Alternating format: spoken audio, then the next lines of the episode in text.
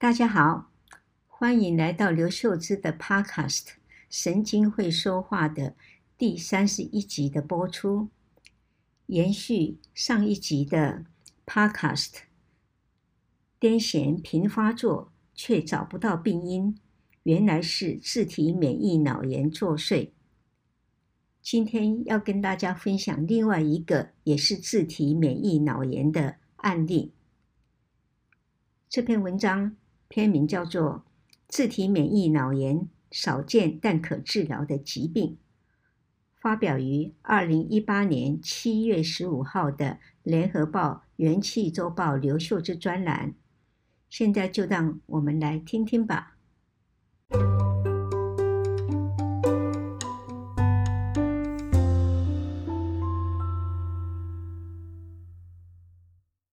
三十岁的陈小姐，一个月前开始出现一些奇怪的行为，如看到不存在的蛇与老鼠等，让她害怕地躲在房间角落。两星期前，突然癫痫发作好几次，因此被送往医院急诊并住院治疗。接受抗癫痫药物后，癫痫不再发作。陈小姐的脑部磁振造影扫描正常。脑波出现弥漫性的慢波，经由腰椎穿刺，他的脑脊髓液检查发现白血球稍高，蛋白质偏高，葡萄糖值正常，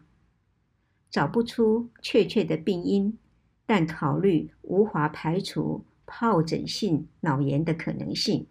且此种脑炎有药物可治疗，于是医师先给予静脉注射。抗病毒药物六天，但不见疗效，而且陈小姐变得走路不稳，神志混乱，表情呆滞，无法言语，只能发出无意义的声音。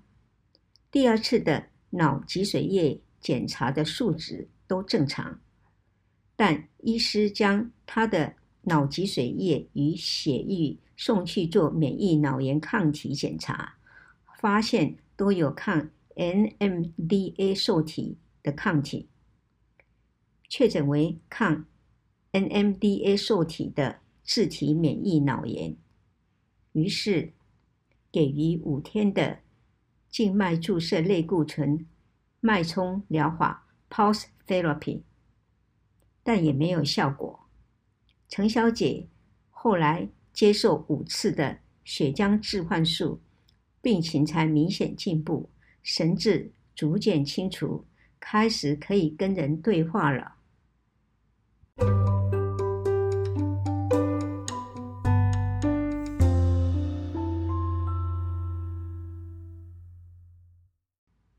自体免疫脑炎是病人的免疫系统产生了对抗自己的脑神经细胞的抗体，而诱发的脑炎。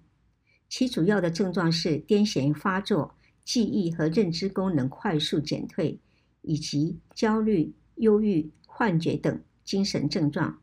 但并不是所有的症状都会出现，而且许多疾病也会出现这些症状，因此很不容易诊断。自体免疫脑炎很少见，近十五年来才逐渐受到重视。其抗体分为两大类，一类是对抗神经细胞内的抗原，通常是合并有身体其他器官的癌症，特别是妇科的癌症，治疗效果较差。另一类则是对抗神经细胞膜表面上的抗原，以 MNDAR 和 LGI1 这两种抗原最为常见，好发部位有。海马回和颞叶等边缘系统，因此也称为边缘叶脑炎，比较少合并身体其他癌症。对类固醇、血浆置换术和静脉注射免疫球蛋白 （IVIG） 这三种疗法的反应良好，且愈早治疗效果愈好。这三种治疗。都有抗发炎、抗免疫的效果，但作用机转、投与的方式、疗效、副作用健保是否给付以及治疗费用不尽相同，而且每位病人对三种疗法的反应不一。有人对类固醇疗效佳，像陈小姐则对类固醇无效，需以血浆置换术治疗。医师通常会先使用静脉注射类固醇脉冲疗法，如果无效，则会会诊肾脏内科医师施行血浆置换术；再无效，则注射昂贵的免疫球蛋白。如果仍然没有效果，则会考虑第二线的其他抗免疫药物。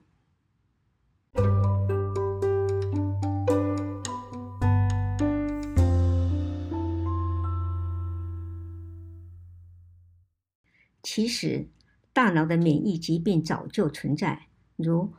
多发性硬化症与急性弥漫性脑脊髓炎。周边神经系统的免疫疾病也不少见，如急性或慢性去髓鞘性神经炎，因此神经科医师对自体免疫疾病的治疗并不陌生。近年来，各种抗体检测愈来愈精准，医师的警觉性也提高，使得原来难以诊断的自体免疫脑炎能确诊，而且能以类固醇、血浆置换术或免疫球蛋白治疗。不仅嘉惠病患，且让医师有成就感。怪不得有些医师称这三种治疗为“神经三宝”。当然，手中的利器一定要慎加使用，既取其疗效，也要注意其副作用。今天就分享到这里，谢谢大家的聆听，我们下星期六再见。